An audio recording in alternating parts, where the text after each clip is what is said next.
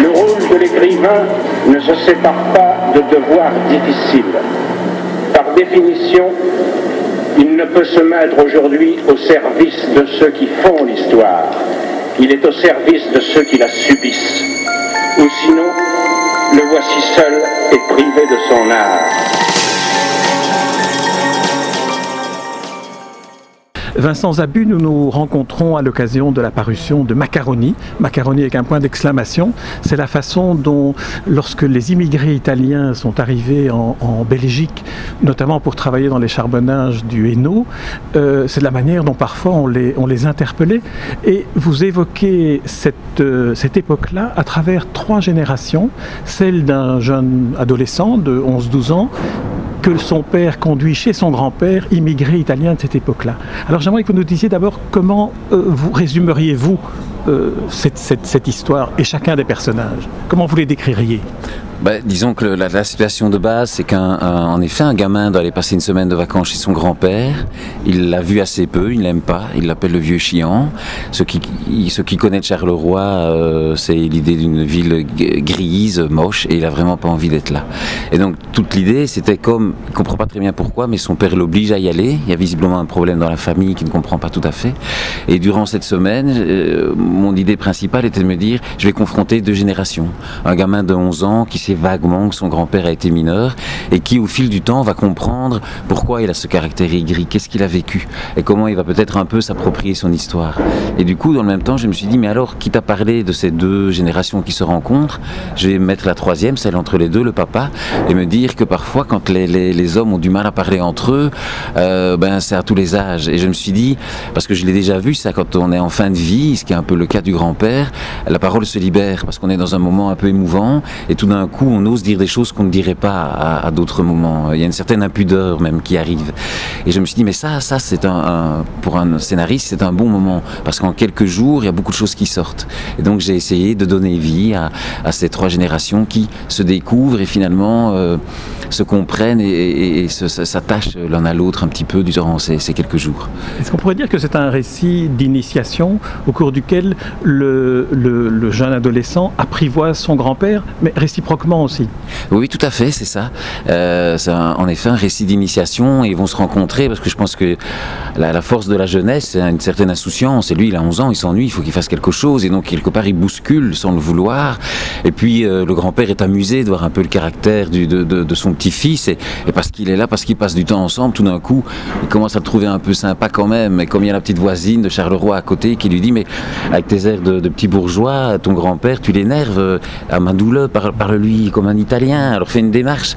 Alors c'est traité de façon un peu comique, mais de façon simple aussi de se dire euh, ah comment est-ce qu'on peut traiter de ces sujets-là? Aussi le fait qu'il y a un cochon. Euh, je m'étais dit mais oui, je pense que euh, quand, on est plus âgé. Le grand-père élève un cochon dans, le fond du jardin. Il faut préciser parce que ceux qui nous écoutent n'ont pas encore lu l'album. Voilà un cochon qui s'appelle Mussolini, puisque le grand-père pour un gros porc c'est pas le meilleur nom qu'il pouvait lui trouver. Et c'est sûr que ce grand-père qui a eu faim, qui a connu la famine en Italie, mais il a un autre rapport à la viande, à la nourriture. Et donc, euh, quand euh, Roméo va découvrir qu'on a tué le cochon, pour lui, c'est une catastrophe. C'était son copain, il ne peut pas comprendre. Et là, c'était une façon pour moi très concrète de dire, mais quand on a deux expériences de vie différentes, les, choses n'ont pas la même valeur. Et donc, euh, comment est-ce qu'ils vont pouvoir discuter ou pas de ça Donc, c'est une façon très simple, mais très, très concrète de, de, marquer une différence entre, entre générations et comment l'un et l'autre va pouvoir s'apprivoiser ou, pas. C'est vrai que c'est une très belle métaphore, la métaphore de, de ce cochon mm. auquel le, citadin, le jeune citadin s'attache, mm. et puis qui est pour le grand-père autant un objet d'attachement, mais aussi un objet de, de, survie, une source d'alimentation. Oui, tout à fait. Et ça, moi-même, j'ai eu cette expérience-là où on voit que les, les, grands-parents ont un autre rapport à la nourriture, et quand on a vécu dans une ferme, c'est sûr qu'on respecte les animaux, qu'on les nourrit bien, mais à un moment, le fait de les tuer pour les manger est quelque chose de tout à fait normal, euh, que quand on est plus jeune, la viande, on la voit en magasin et on ne la relie pas tout à fait à l'animal quand on est enfant. C'est assez étrange, mais il y, a un lien un peu abstrait et c'était intéressant pour moi de l'utiliser, de, le faire jouer. Alors une des thématiques que, que vous abordez aussi avec cette manière-là, à la fois métaphorique et très, très efficace, c'est celle des secrets de famille. Finalement, chacune des trois générations, et c'est là on va, on va un peu parler du père, chacune des trois générations, non, chacune des deux générations, le père mhm. et le grand-père, vivent avec une sorte de, de, de secret qu'ils ne dévoileront qu'à la fin du, récit. Alors, euh, vous explorez aussi cette, espèce de, d'entrave que constitue non seulement le silence, mais aussi les secrets de famille. Oui, je pense qu'il y a un peu un héritage euh, familial. Roméo le dit, c'est pas pour rien que tu es son fils, donc le papa lui-même a du mal à parler. Je pense qu'il a, il a dû voir son père, du moins c'est comme ça que je me le suis imaginé, euh, ne rien dire et, crier plutôt que de discuter. C'est sûr que lui a évolué, mais il a du mal aussi à dire les choses à son fils. Or, il a quelque chose d'important à lui dire, et on voit que euh, il, bloque. Et s'il il le met chez son grand-père pendant une semaine, évidemment, il y a une raison. c'est pas un hasard. Et donc j'ai utilisé ça aussi de façon dramaturgique pour ne pas livrer tout de suite la, réponse à cette question-là, pour amener une certaine tension. J'ai construit le, récit et plus profondément que ça, mais c'est vraiment le rapport des hommes au, silence, à, la parole. Euh, comment est-ce qu'on peut euh, changer ça ou pas? Et, l'idée aussi fondamentale pour moi, c'est que c'est le gamin qui vient bousculer ça, euh, parce qu'à son âge, il a une espèce de naïveté, de, force qui fait que bah, il bouscule son grand-père, mais il bouscule son père aussi. Même si ça, ça le touche et ça le surprend. et je trouvais que c'était, oui, émouvant et que ça faisait un, morceau de vie qui m'intéressait de, raconter. C'est vrai que le, garçon dont le prénom Roméo, euh, le, jeune adolescent, est à l'âge aussi où on n'a pas peur de poser les questions, on n'a pas peur de montrer qu'on n'est pas d'accord, qu'on râle. Oui, oui, exactement. Et, quand il était ignorant de la chose, il s'en moquait. Mais à partir du moment où la petite voisine lui explique un peu ce, qu'était la vie des mineurs, que son grand-père a sans doute fait la guerre, qu'il découvre qu'il lui manque un pouce. Alors là, il y, a, un peu ce côté, mais, mais, mais pourquoi? Et il a envie d'avoir des réponses, tout simplement parce qu'il est curieux et que cette curiosité lui amène deux, trois réponses qui lui posent encore plus de questions. Et donc il y a en effet la vie simplement, l'énergie de, la jeunesse qui fait qu'il va entraîner des choses qui vont un peu le dépasser. Mais euh, et je pense qu'on connaît tout ça à un moment, quand on a des enfants, ils nous bousculent et, ça nous surprend et puis ça, ça change la donne. Ça, fait aussi partie de la vie. Vous parlez de, ce pouce dont le grand-père est amputé. Euh, est-ce que vous voulez nous, nous, dire pourquoi? Parce que ceux qui n'ont pas lu, évidemment, n'auront pas la surprise. Mais je trouve que c'est un moment extrêmement fort. C'est un peu un moment clé dans, dans le, la perception qu'a le, le, jeune Roméo de son grand-père qui, d'une certaine manière, s'est sacrifié pour son père à lui. Voilà, donc c'est une, anecdote où le, grand-père a, fait croire à un accident, puisque quand on perdait un doigt dans la mine, euh, il y avait une espèce d'assurance qui faisait qu'on touchait de, l'argent. Et on a su après coup que certains se, coupaient volontairement les doigts parce qu'ils avaient besoin d'argent. Et à un moment, Roméo, de façon un peu rigolote, fait parler son grand-père qui lui dit simplement Mais je me le suis coupé moi-même, parce que ton père était malade et on avait besoin d'argent. Et c'est sûr que là, tout d'un coup, euh, c'est aussi, c'est comme le cochon, c'est très concret. Et il voit, euh, quand il manque un doigt, mais pour un enfant, c'est étonnant, euh, c'est quelque chose. Et cette réponse-là fait qu'à un moment, il découvre tout un, pan de, vie, une réalité qui le dépasse complètement. Évidemment, du coup, ça, ça, va piquer sur la curiosité, il va s'attacher à ce vieil homme. Il va se dire, ah oui, donc il s'est carrément coupé un doigt. Évidemment, c'est une réalité que lui ne peut pas imaginer dans, dans, sa vie un peu euh, où il est à l'aise. Et puis quand le grand-père lui dit, mais tu sais, moi j'ai eu faim, j'ai failli mourir de faim. Donc tout d'un coup, euh, il découvre des réalités euh, qui le dépassaient, mais via quelqu'un qui est à côté de lui et qui est, proche de lui. Et donc forcément, ça, l'interpelle et ça rend la chose émouvante, du moins on, l'espère. Tout à fait, non, c'est vraiment tout à fait émouvant. là, je peux vous, vous, le confirmer. Une autre, peut-être une autre thématique ou un autre fil d'Ariane, c'est le fait que le grand-père n'a jamais été maître de sa vie et à un moment donné, il, en quelque sorte, il s'en rend compte que tout a été décidé pour lui. Et à travers cette révélation-là, vous racontez finalement toute l'histoire d'une génération italienne. Euh, le grand-père, parce qu'on voit la carte d'identité dans mhm, les mhm. documentations à la fin du livre, est né en 1915. Mhm. Euh, alors quel, quel était son parcours de vie? Oui, donc c'est euh, l'histoire d'Ottavio Rossetto. une amie m'a raconté la vie de son papa que j'ai utilisé avec, grand plaisir et avec euh, confiance pour euh, raconter la vie de ce monsieur. Et ce qui m'a frappé quand j'ai reçu le témoignage, c'est justement qu'il y a des générations et elles sont prises dans l'histoire et elles ne maîtrisent pas les choses. Et par exemple, ce vieux monsieur, à, 7 ans, a été donné à sa tante parce que là, il, était issu d'une famille nombreuse et la tante ne savait pas avoir d'enfant. Alors son papa a donné un fils à, sa sœur qui n'en avait pas. Euh, et puis par malchance, la, tante décède et à 12 ans, il revient chez lui, sauf qu'il n'est plus chez lui. Parce que il a vécu, il s'était devenu le fils de sa tante. Et puis à 18 ans, il doit partir faire la guerre. Et puis quand il revient, c'est la famine. Alors la famille décide qu'il va se marier avec une fille du village, donc il n'a pas choisi de se marier. Et puis ils n'ont pas de boulot, ils sont en droit de crever de faim, il doit partir en Italie. Et il pouvait être engagé dans les chemins de fer, mais elle ne lui dit pas parce que pour elle, la Belgique, c'était l'Eldorado, euh, comme le disaient les affiches roses placardées un peu partout. on voit un exemple là d'ailleurs. On voit un exemple. Et, et donc on voit qu'en effet, euh, il y a des générations qui sont prises dans, l'histoire, dans des mouvements d'histoire qui les dépassent. Et je, me disais aussi, euh, moi je n'ai pas connu ça. Ma génération, c'était très confortable et ça l'était. Enfin maintenant, voilà, il y a une réalité un peu difficile euh, qui nous arrive aujourd'hui, mais malgré tout, c'est tout à fait autre chose. On n'a pas connu la guerre, on n'a pas connu la, famine, et donc c'était vraiment l'idée que Roméo ne, ne, ne, peut pas imaginer ça. Ça le dépasse complètement. C'est une autre vie pour lui. C'est dans un livre ou dans un film, d'accord, mais son grand-père, c'est inimaginable. Et donc forcément, euh, c'est là qu'est le conflit de génération, c'est qu'on est aussi le fruit de l'histoire. Euh, c'est ça que, quand j'ai entendu ce témoignage qui m'a été raconté, je me suis dit, ça c'est important, parce que moi-même, je ne l'imaginais pas. J'étais alors comme Roméo, j'ai découvert ça. Et je me suis dit, mais ça, je ne, je ne peux pas passer à côté. Il faut vraiment que ce soit dans, dans le livre, parce que ça raconte quelque chose. Il y a aussi cette autre dimension que découvre Roméo en, en écoutant l'histoire de son grand-père et en la découvrant petit à petit, c'est le fait que euh, le grand-père, si, euh, si brut de coffrage, je dirais, euh, est aussi un homme qui a rêvé une autre vie et qui continue à vivre dans la nostalgie de ce qu'il n'a pas pu faire. Alors c'est infiniment émouvant mmh. et en même temps, j'ai le sentiment que c'est aussi un élément qui a rapproché les, la génération de Roméo en donnant une sorte de message à Roméo de la part du grand-père. Oui, donc il y a un rêve, euh, c'est qu'il aurait pu être euh, cheminot, travailler dans les chemins de fer italiens, donc c'est aussi dans la, dans la vraie histoire. Et mon ami m'a raconté euh, les disputes incessantes dans le, dans le couple à propos de ce raté, le fait qu'il ne soit pas retourné en Italie, et donc évidemment que c'était aussi quitter la mine, quitter l'horreur. Et c'est certain, euh, je me suis dit, ben, quand un enfant est confronté au rêve de jeunesse d'un vieil homme, ça lui rappelle que ce vieil homme a été jeune lui aussi. Et quelque part, euh, il se dit, mais donc, oui, il a raté sa vie. Euh, euh, c'est important de ne pas la rater moi-même, de, de, de confronter à, à, à, ce, à, ce, désir de retrouver euh, le jeune homme derrière le, le vieil homme. Euh, c'est toujours quelque chose d'émouvant. Et quand on est enfant, on a du mal à imaginer les adultes. C'est des adultes, on oublie qu'ils ont été jeunes.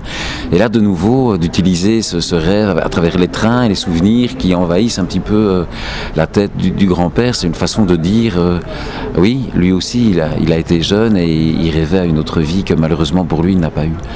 Alors toute cette histoire est un, est un album de, de, bande dessinée, donc le dessin a une importance et une force. J'aimerais que vous nous décriviez la façon dont vous avez travaillé avec Thomas Campi et comment vous percevez, vous, euh, une fois que vous les avez vus, les personnages tels qu'il les a dessinés, l'appréciation du, du, casting finalement qu'a mm -hmm. fait euh, Thomas Campi. Ben, c'est sûr que l'idée de travailler avec Thomas, c'est notre troisième album ensemble, c'est que Thomas a la capacité à bien faire jouer les personnages. C'est-à-dire qu'il y a des dessinateurs qui dessinent très bien, mais qui ne savent pas porter les silences qui ne savent pas porter les émotions parce qu'ils ont un autre style de, de, dessin. Or, pour une histoire comme celle-ci, qui est quand même liée au personnage, ben, quand le grand-père le matin n'arrive pas à s'habiller et qu'il ne bouge pas, et que le, gamin est embêté, il lui dit Mais tu, veux que je t'aide? Et ils doivent se toucher, ce qu'ils n'ont jamais fait. Ça, il y a une espèce d'intimité. Pour que l'émotion passe, il faut un dessin capable de le, le, porter. Et Thomas est capable de bien faire jouer les personnages. De même, ses couleurs, comme il est italien, euh, il a en lui une gamme de couleurs qui évoque l'Italie naturellement, ce rouge brique, euh, les ciels comme il les fait.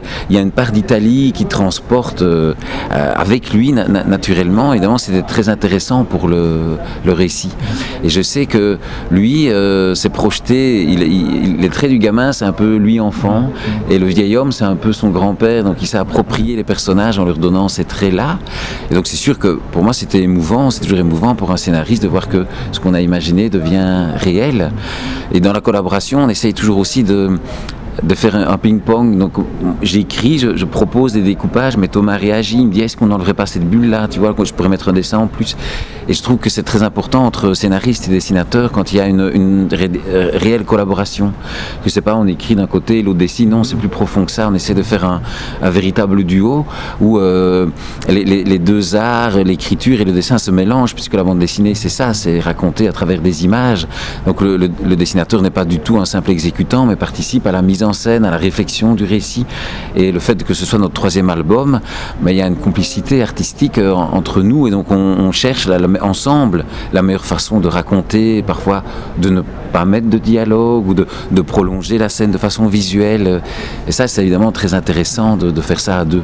C'est vrai qu'en vous écoutant, je me rends compte qu'il a, il a réussi à transmettre par l'image et par l'expression des visages le silence, ce qui est une des choses les, les, plus compliquées à faire, en quelque sorte, dans, le, dans la bande dessinée ou dans le dessin. Euh.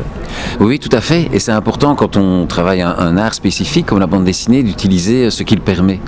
Et comme il y a des dessins et, des bulles, on raconte un récit en images, mais c'est important que les images elles-mêmes racontent quelque chose.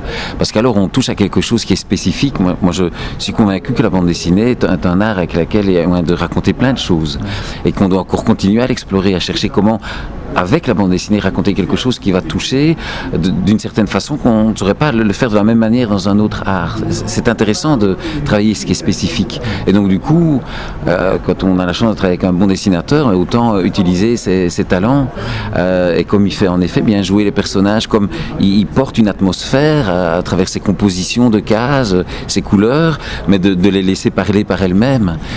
donc c'était un peu le défi et l'envie qu'on avait avec cet album. Il réussit aussi très bien deux types de, décors, les décors euh, urbains de, ces corons euh, dans la région de Charleroi ou de Farciennes ou dans la région du Hainaut, mais aussi les décors intérieurs de la maison du grand-père. On a l'impression que, en tout cas pour ceux qui ont connu le Hainaut et qui ont eu des grands-pères de cet âge-là, mhm. on a l'impression qu'on est réentré dans une maison comme, euh, comme elles étaient décorées à l'époque. Oui, ça c'était important parce qu'on on se rend compte qu'on touche à, aux souvenirs des, des gens, des lecteurs, on a déjà des retours et je pense que pour que ça se soit réussi, on peut pas le faire n'importe comment. Il faut être assez respectueux avec cette matière réelle de base. Et donc avec Thomas, il était justement en Europe et à deux parce qu'il vit, il vivait en Chine et puis en Australie. Mais pour notre précédent album, il était venu en, Belgique et donc je l'ai amené à Marcinelle, à Charleroi. Il a fait des photos. On a découvert le bois du casier. On a été voir l'intérieur des maisons puisqu'on rentre directement dans la petite cuisine. Et donc je pense que pour euh, que les gens puissent se reconnaître et, s'identifier, on peut pas faire n'importe quoi, parce que sinon ils disent mais non, c'est pas comme ça. Et donc c'est important qu'ils puissent finalement se reconnaître et qu'ils sent, et sentent qu'on a été respectueux par rapport à la, réalité des choses pour qu'ils puissent euh, ressentir euh, eux-mêmes euh, leur grand-père ou leur nono, leur papa, et que ça, ça les touche. C'est pour ça qu'on a essayé de d'être réaliste avec cette matière première, d'être respectueux par rapport à elle. Dans le, dans le petit making-of qui, qui, accompagne l'album, vous expliquez que c'est un scénario qui vous poursuit depuis plusieurs années et qui a notamment eu une version théâtre. En quoi est-ce que le, fait d'avoir eu plusieurs versions dans différents modes d'expression euh, a nourri ou a enrichi le, le, le livre pour devenir ce qu'il est aujourd'hui? Je pense que c'est important quand on écrit une histoire de ne pas forcément les faire trop vite. Parce qu'avec le temps, elles se polissent et on, va toujours de plus en plus à l'essentiel. Et le fait, à un moment, j'ai d'abord écrit en version BD, puis la BD ne s'est pas faite, et puis je l'ai fait en version théâtre. Et là, de nouveau, avec le théâtre, avec le metteur en scène et les comédiens, on a vraiment réinventé avec la matière, les comédiens qui jouent sur le plateau, avec des marionnettes, comment raconter cette histoire-là, de nouveau avec ce qui est spécifique dans le langage théâtral, dans le langage de la marionnette, avec les comédiens qu'on avait là, la sensibilité de chacun. Et puis, euh, quand on a fait cette version théâtrale et que je me suis dit, je vais en refaire une bande j'ai gardé certaines choses et il y en a d'autres que j'ai complètement oubliées et que j'ai euh, approfondi spécialement pour Thomas. Et ce qui m'a interpellé dans ce parcours, parce que ça a pris quand même six ans au final, toutes ces versions, c'est que j'aurais pu m'éloigner et finalement... Euh, m'éloigner de ce que je voulais dire au départ. Et, en fait, ça a été exactement l'inverse. À chaque nouvelle collaboration, alors qu'il y a des rencontres, donc les gens amènent aussi leur créativité. Ça pourrait, ça aurait, pu m'éloigner de ce que je voulais dire, et ça a été l'inverse. J'ai découvert à chaque fois dans l'histoire des choses que je ne soupçonnais pas. Et j'ai l'impression que euh, cet album-ci est riche de ce parcours, qu'il va une, une espèce de synthèse, une espèce d'épure, j'espère, qui a été permise grâce au temps euh, et que j'ai vu de plus en plus clair. Et que parfois j'oubliais pendant 3-4 mois, je travaillais sur autre chose et je reprenais, je me disais mais non mais il n'y a pas besoin de dire ça, et tiens ça j'ai oublié d'en parler. Et au fil du temps ça a mûri un peu de, soi. Euh, et je découvrais moi-même des choses et j'ai l'impression que ça permet d'aller plus loin euh, dans la façon de raconter une histoire, de, prendre le temps de le faire et de l'explorer comme j'ai la chance de faire du théâtre et de la bande dessinée, de me confronter à ces deux arts que j'aime pratiquer pour voir euh, comment j'allais toucher à l'essence même de ce que je voulais dire euh, avec l'expression théâtrale et avec l'expression de la bande dessinée. Vincent Zabu, nous arrivons au terme de, cet entretien. On aurait pu le poursuivre euh, parce qu'on sent que vous êtes euh, à la fois nourri et, imprégné de, ce sujet, de cette époque, de ces, de ces personnages. Je rappelle le titre de cet album paru chez Dupuis, Macaroni avec un point d'exclamation, j'insiste mhm. sur le point d'exclamation. Les dessins sont de Thomas Campi que nous avons évoqué. Vous êtes euh, l'auteur du, scénario, mais aussi de, toute une série d'autres versions qui ont, qui ont précédé et qui nourrissent celle-ci. Je ne peux que recommander à ceux qui nous écoutent de, se plonger toutes affaires cessantes dans ce livre qui est un livre d'histoire avec un grand H et un livre d'histoire avec un petit H, peut-être celle, la deuxième qui permet de comprendre la première. C'est paru chez Dupuis. Merci Vincent Zabu. Merci à vous.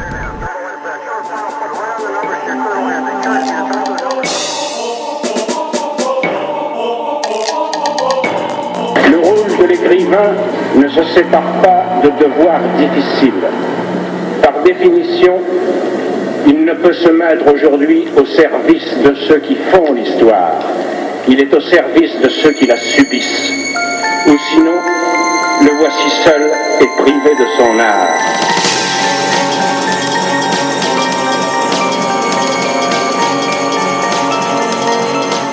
Les rencontres d'Edmond Morel.